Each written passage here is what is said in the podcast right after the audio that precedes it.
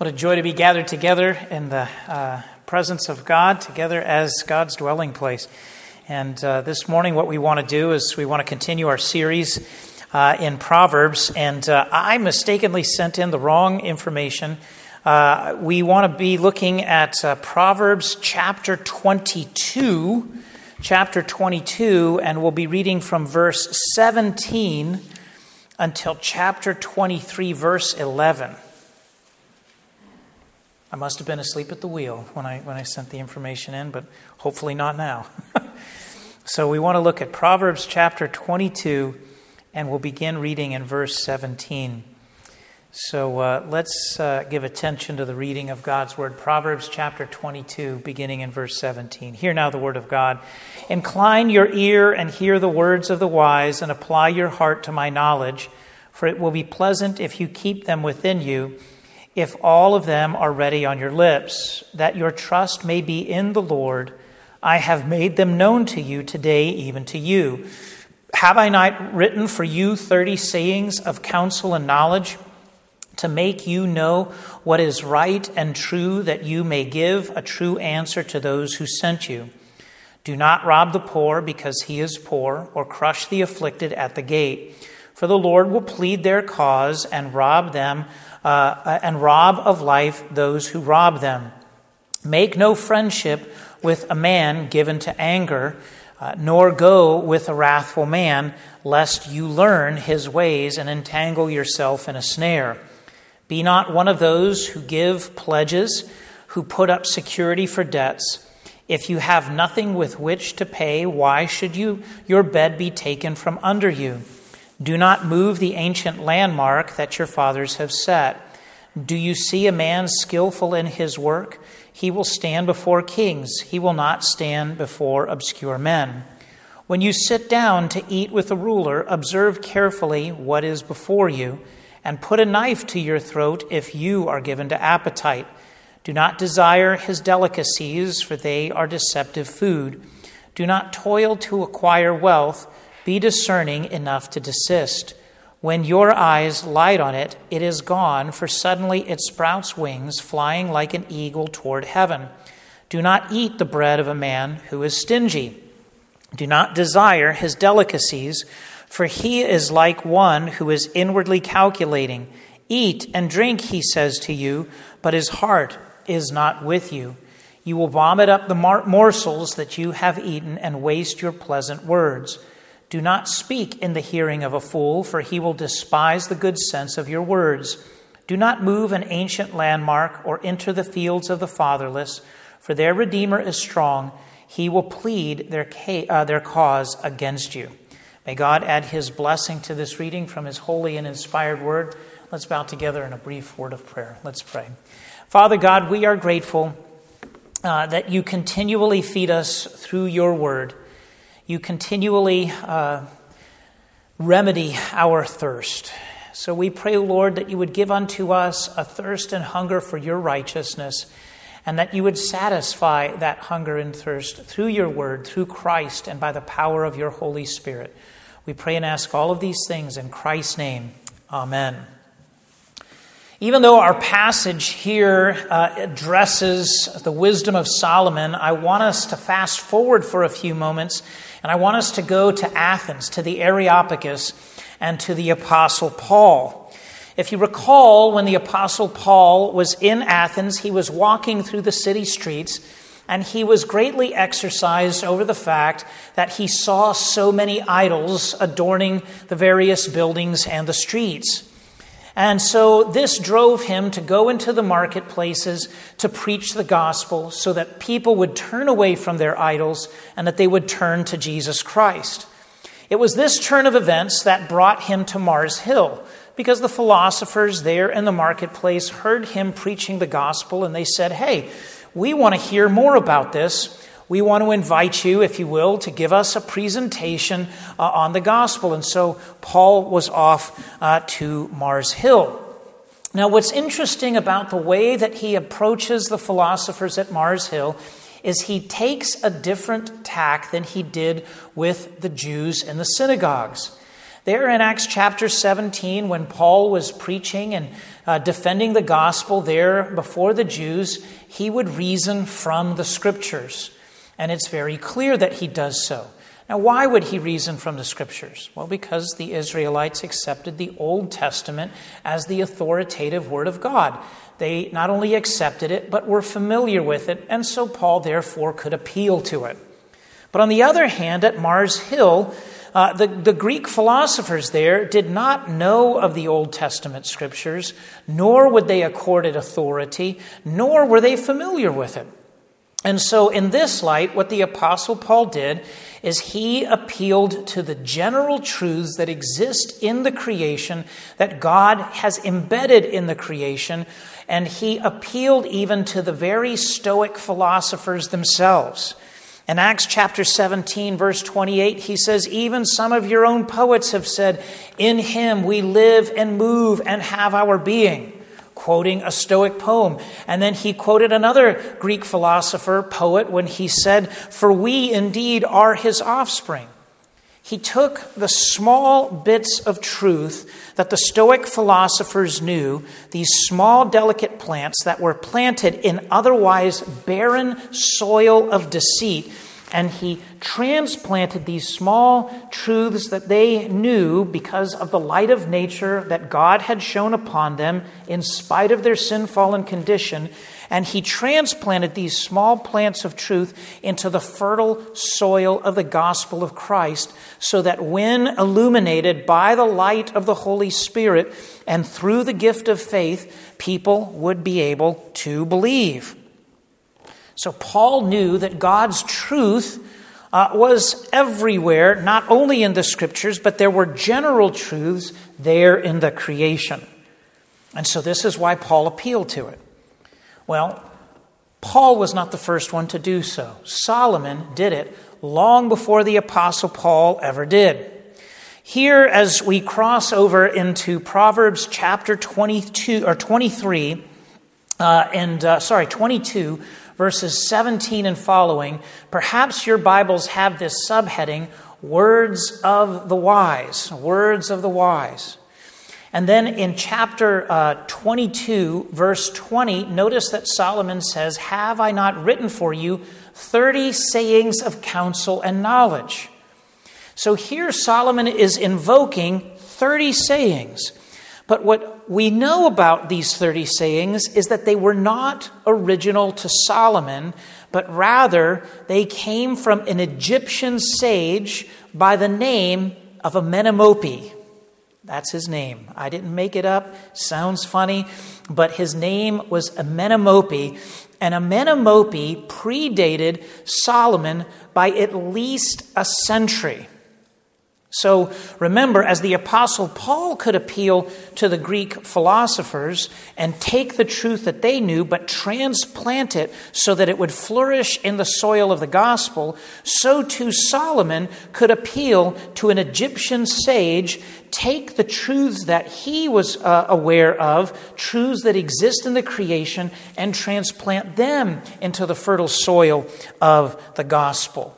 Now we know of this because the book of 1 Kings, chapter 4, tells us that Solomon was a part of an international community of sages, of wise men. 1 Kings chapter 20, or sorry, 1 Kings chapter 4, verse 30, so that Solomon's wisdom surpassed all the wisdom of all the people of the east and all the wisdom of Egypt. Well, how would you know that Solomon's wisdom surpassed the wisdom of the people of the East and the wisdom of the people of Egypt unless you had read it? For he was wiser, 1 Kings 4:31, than all other men, wiser than Ethan the Ezrahite and Heman, Calcol and Darda, the sons of Mahol, and his fame was in all the surrounding nations. So what Solomon does as he takes these 30 sayings and he incorporates them into the book of Proverbs. But it's important that we note two very important things. First, the wisdom that he incorporates from this Egyptian poet or this Egyptian sage is ultimately God's wisdom. It's God's wisdom that he imparts into the creation and even unto human beings. Okay, so it's God's wisdom first and foremost. Secondly, I don't have the time to show this in the message this morning, but there are key points where Solomon purposefully removes elements. He removes elements of these 30 sayings, particularly those that attribute the wisdom of uh, of this sage to the Egyptian gods. He cuts those out. Just as Paul says, You worship the unknown God, let me make him known to you. And he points them to Jesus Christ. And so here, first, this is God's truth. And secondly, uh, Solomon purposefully cuts out all references to the Egyptian gods, and he points his sons, and indeed even us, to the one true living God. So just as Paul took the uh, the, these truths from the, the, Stoic philosophers and transplants them into the fertile soil of the gospel, so Solomon does the same thing. He does not merely copy these things straight over, but rather he corrects them so that we can see the wisdom of God in Christ clearly, unobscured by the clouds of sin. Now, that being said, what we want to look at this morning is this first section of the 30 sayings, where we're going to look at about 11 of them. Okay, 11 of the first 30 sayings. But in that, what Solomon gives us is his 10 commandments, if you will, of wealth and wisdom. And I'll give them to you so that you can note them. and then we'll look at them as we make our way through the passage. First of all, do not rob the poor, verse 22. Make no friends with people given to anger, verse 24. Number three, be not one who gives pledges, verse 26. Uh, number four, do not move ancient landmarks, verse 28. Number five, imitate skillful people, verse 29. Number six, do not desire the delicacies of the wealthy, chapter 23, verse 3. Number seven, do not toil to acquire wealth, verse 4 of chapter 23. Number eight, do not eat the bread of a stingy man, chapter 23, verse 6. Number nine, do not speak to a fool, verse 9 of chapter 23. And then number 10, do not move the landmark of an orphan, verse 10 of chapter 23. These are the Ten Commandments of wisdom, if you will, wisdom concerning uh, wealth and life. And so let's look at these Ten Commandments, and we want to do so under three headings. First, under the idea of theft, not taking from others. Second, under the wisdom of needing to associate with the wise. And then, third and finally, the commandments that deal chiefly, among other things, with character. So, theft, association, and character. So, let's first give thought to what Solomon has to say in these Ten Commandments of wisdom on wealth about theft. In that here he talks about not stealing. And I think often it's the case that when we think of theft, when we think of stealing, we often think in very simple terms, and I think that's understandable. We think of the burglar breaking into somebody's house in the middle of the night. We think of the carjacker uh, taking a car or a vehicle at gunpoint. We think of the masked gunman robbing a bank. But here, Solomon, I think, is trying to clue us in to more subtle forms of theft. He says in chapter 22, verse 28, do not move the ancient landmark that your fathers have set. Now, this might not strike us immediately as theft, but it is, and it was a subtle form of it. Uh, just, just this week, just the other day, I read an article in the news about a man who had lost a case in court where his neighbor had intentionally, unintentionally encroached upon his land because she built a goat pen over his property line. And so then the goat pen existed there for nearly a decade, and he realized this is on my property. He went to remove the goat pen. The woman said, That's my goat pen. You can't take it, you can't move it. Let's go to court. They went to court, and the judge awarded possession of the land to the woman. Not, she was not the original owner. And this man lost $125,000 worth of property because the goat pen had extended over into his land. Uh, and she, she either directly or indirectly, purposefully, uh, you know, by accident, took the land, and the court awarded the land to her. Now, let's not get into the particulars of that case. Uh, I don't know all of the details. I'm not a lawyer, uh, although maybe sometimes I try to impersonate one. But the idea here is, is that what Solomon is saying is this very type of thing. He says, don't move an ancient landmark. Because what happens if you move, what would happen is that people in, the, uh, in Israel could be surreptitious. They could be, um, they could be sneaky. They might move a landmark a foot, and then a month later move it another foot, and then another month later move it another foot. And then before you know it, with the passage of time, you've taken a significant portion of your neighbor's land without them really even noticing it. One of the reasons why this man did not notice uh, the encroachment upon his property of this goat pen is because he wasn't there on the property regularly. He lived in another state and then would visit the property from time to time. And before you know it, this woman had taken a portion of his land. Chapter 23, verse 10 gives a similar warning, but Solomon specifically mentions don't move landmarks, especially of the fatherless. I think in this particular case, he's saying don't take advantage of orphans. Don't take advantage of orphans. And so, if you are unscrupulous, you could surreptitiously move the landmark and steal land from your neighbor. Now, in addition to these two commands, Solomon tells his sons not to give a pledge when they have no money in chapter 22, verses 26 and 27. I think he's saying, don't try to make easy money. Don't try to make easy money. Don't put up a pledge for your neighbor's investment when you have no money to back it, all in the hopes that you might be able to turn a quick profit. And then, of course, in chapter 22, verse 22 do not rob the poor, says Solomon. In other words, when the poor is down, don't add to their misery by taking from them. You might think, hey, this is easy. They can't take me to court. They can't, they can't stop me because they're weak, so I'll continue to take from them. And Solomon says, no, don't rob from the poor. Don't move landmarks. Don't look for easy money. Don't rob the poor. What's the underlying spiritual truth that Solomon wanted uh, his sons to learn, he, want his, he wants us to learn, is that as it pertained especially to the land, the land was God's gift to the people. He was the one who apportioned it out.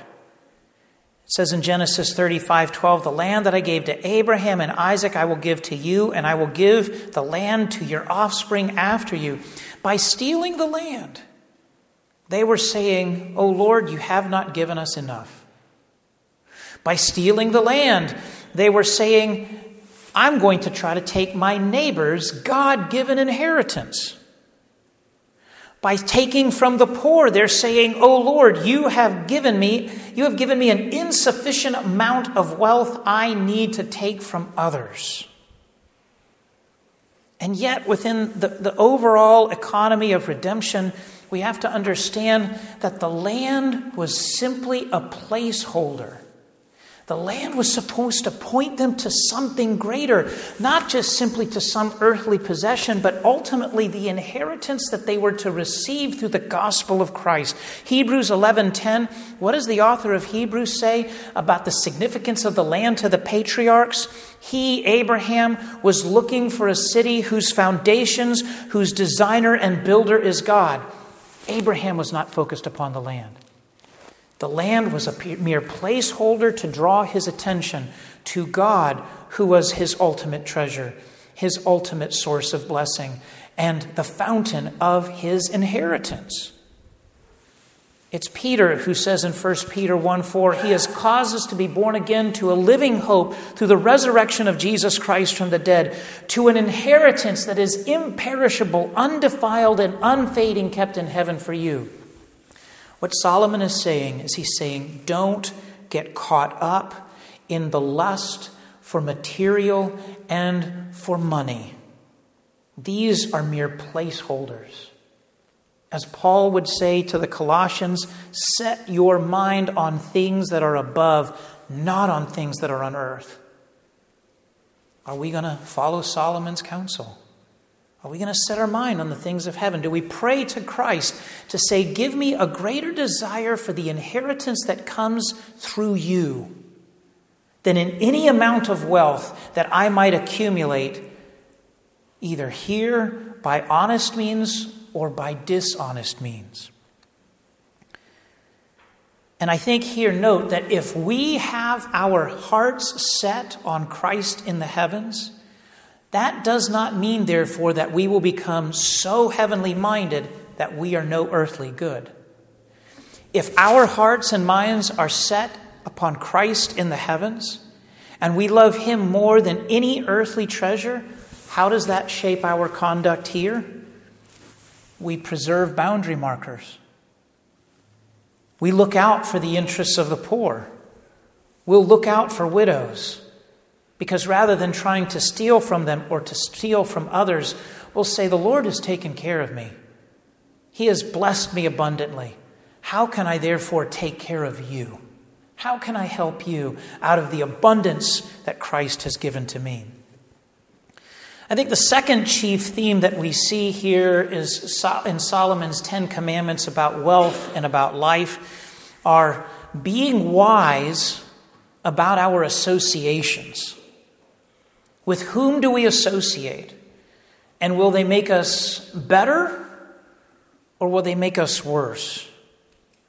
More specifically, I think, do we associate with heavenly minded people who look to Christ as their source of life and contentment, or do we associate with earthly minded people who are only concerned with temporal things, with money, with advancing themselves?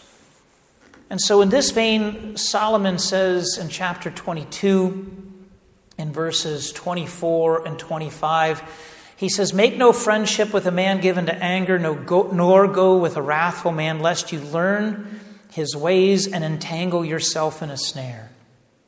Do you see a theme here? Do you see what Solomon is saying in the sense that what he's saying positively versus negatively? He's saying, Don't rob, don't steal from the poor, don't associate with angry people. It's almost as if he's saying, Those who are angry are those who steal. And those who steal are those who are angry. Don't associate with them. Why? Because what's the possible danger? Because you might end up doing the same. You might learn from their anger. And in learning from their anger, you become an angry, impatient, self centered person. The angry person, I think what Solomon would say, most likely does not have the Spirit of Christ indwelling them, enabling them to be. Uh, to manifest the fruit of the Spirit, to manifest love, joy, peace, patience, and kindness, and goodness, and gentleness, and self control. Notice how many of those fruits of the Spirit relate especially to anger and not giving a foot to it. A Christian who is easily angered, I think, has lost sight of God's patience and love and the grace that he or she has received in Christ. Regardless of whether it's an unbeliever or a Christian who is perhaps struggling with controlling his or her temper, such people can all too easily influence us and influence us in a bad way.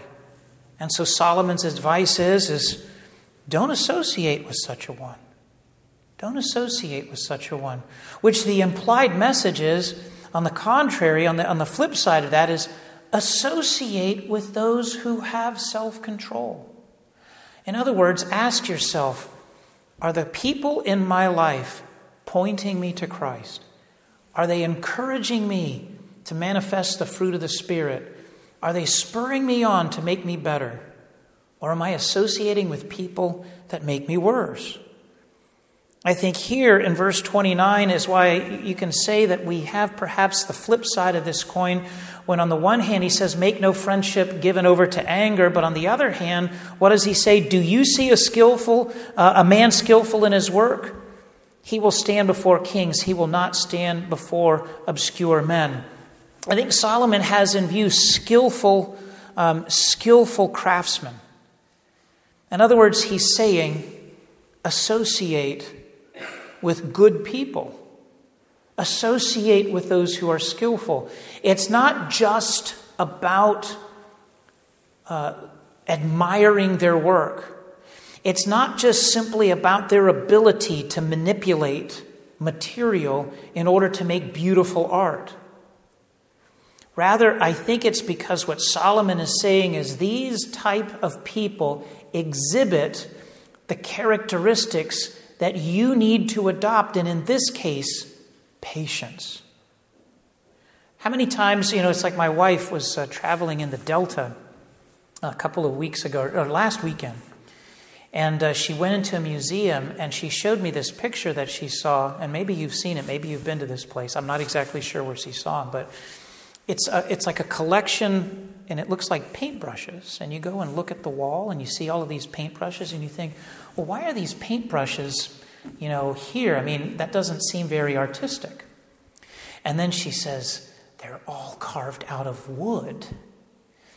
And uh, so, you know, then you all of a sudden see it and, it, and it's a paintbrush, or it's a paintbrush and a pair of pliers, but it's all one piece of wood and it's been carved out of wood. To me, I don't have the patience for that. I think I would end up stabbing myself. In fact, anytime I get a knife out, the kids all run. They're like, Watch out, Dad's got a knife. Everybody run. Uh, and it's, you know, go to the emergency room because you stab yourself one time and then nobody trusts you again with sharp objects. But I don't have the patience. And I think what Solomon is saying is he's saying, Look at the patience that is involved there. That's the kind of character that you need. Why? Because this type of person will stand before kings. He will not stand before obscure men. In other words, people will recognize him. He will stand before the important. He's not going to be somebody that's easily angered and oppressing the poor. And in fact, this, this paintbrush carving artist, uh, his work is in the Smithsonian. My wife found this out because she was able to call him and talk to him. But so there's, you know, there's a sense in which his work is standing before the important. But to what end? To what end does a godly person steer you? Does one who is patient, who doesn't strike out in anger? What's the goal? Notice what Solomon says in verse 9 Do not speak in the hearing of a fool, for he will despise the good sense of your words.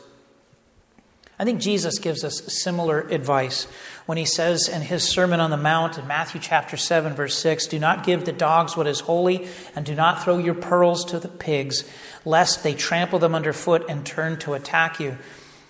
By refraining from associating with people that are easily angered, associating with the skillful, and I don't think he just has artisanship in view, but ultimately that those who are skilled in wisdom you will learn wisdom to know who to associate, who not to associate, when to speak in the presence of someone, when not to speak in the presence of someone.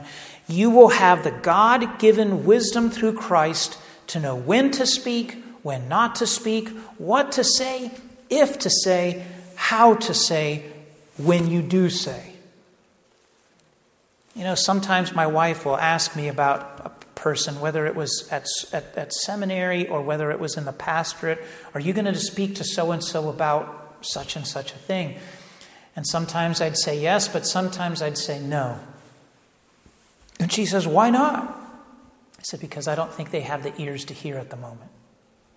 They're not in a place to be able to hear what I have to say.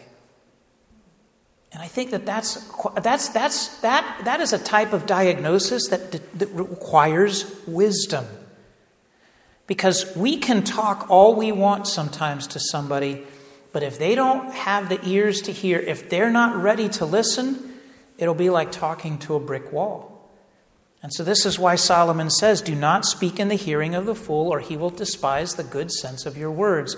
The only way you're going to have that kind of wisdom is by associating with the skillful, the, the wise, those who point you to Christ, so that Christ through the gospel can give us the necessary wisdom that we need to live in a wise manner, to know when to speak and when not to speak.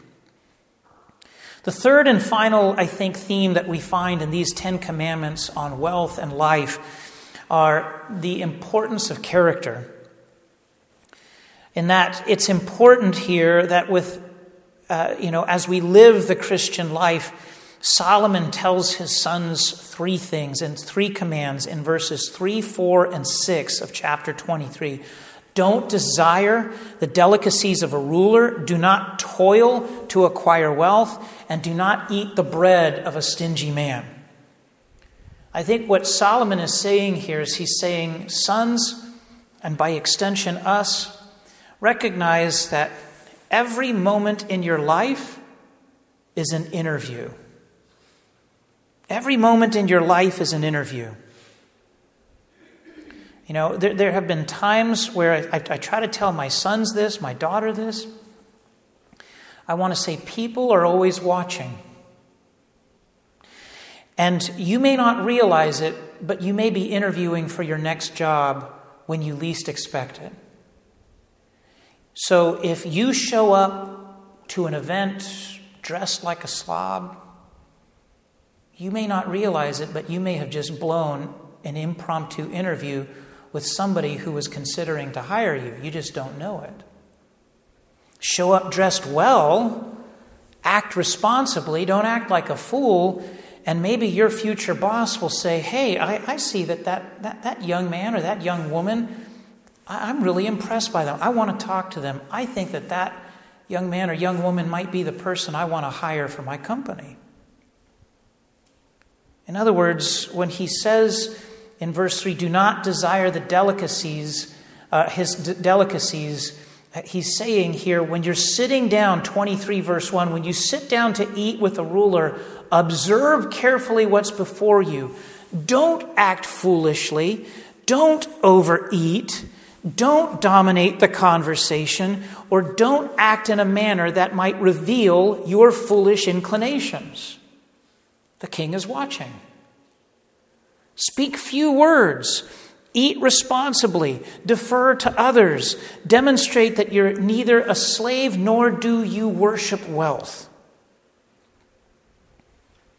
And this is why he says there in verse 4 do not toil to acquire great wealth. Be discerning enough to desist. In other words, don't make wealth your idol. People will see it. If you go before the king and you act and play the part of the fool, somebody who is hungering and thirsting for wealth rather than the wisdom and righteousness of Christ, people will see it. People will observe it. And in this case, I think what Solomon is saying wealth ultimately comes from God. It does not come just simply by your hard work, although certainly that is required. I think, moreover, in, in trying to associate with the wealthy, fools put on a good show. But in the hospitality that they show, a lot of people are often, often grumbling inside because others are consuming their bread. In other words, notice what Solomon says do not eat the bread of a man who is stingy, do, do not desire his delicacies. Be wise enough to recognize when somebody's putting on a show and they're trying to pretend that they're wealthy, uh, don't desire their bread. Because in the end, they may say, sure, eat freely, but inside they're grumbling inside because they don't want you eating their precious food. What Solomon is saying is he's saying, develop the character to not only to be able to see through the charades that others put on, but that you yourself would exhibit the character of humility and of wisdom. Paul says something similar in Romans 12:3 for by the grace given to me I say to everyone among you not to think of himself more highly than he ought to think, but to think with sober judgment, each according to the measure of faith that God has assigned. Romans 12, 16, live in harmony with one another. Do not be haughty, but associate with the lowly. Never be wise in your own sight. So when you sit down with the wealthy, or in Solomon's case, when you sit down to eat with a ruler, are you acting the part of the fool? Are you desiring their delicacies? Are you hungering and thirsting for wealth? Or do you conduct yourself in a humble and a Christ like fashion, not desiring the wealth of the, of the wealthy, not desiring the wealth of the ruler, but rather simply desiring to show forth the wealth that comes to us in Christ, show, showcasing the wisdom of Christ to all who are there to see? In other words, what Solomon is saying is he's saying, Dear sons, cultivate humility, not desiring great wealth uh, and, and, and much money, but rather the treasure that comes only through God in Christ. I think in all of these commands, most of them echo the wisdom of Amenemope. But what sets Solomon apart from the Egyptian sage is the fertile ground in which he plants them. I think Solomon plants these 30 sayings, these first 10 commandments that we see here, and he plants them in the soil of the wisdom of Christ. And here, as we look at them, we know that they find their goal, they find their fulfillment in Jesus Christ. Apart from Christ, we can say that these sayings are wise but they certainly do not rise to the level of heaven. But within the context of the gospel, Solomon shows us that the final goal of wisdom is not merely living wisely, but living unto the glory of God through the power of Christ. I think if we were to summarize Solomon's Ten Commandments here, we can say that they're signposts that point us to Christ, in whom are hidden all of the treasures of wisdom and knowledge. And only when we seek God's wisdom in Christ will He equip us to live our lives well unto His glory and not in the foolish or immoral pursuit of wealth, station, or influence. Let's bow together in a word of prayer. Father God, we are grateful that you have given unto us Christ he who, humanly speaking, was in possession of great wealth and indeed the glory of heaven itself.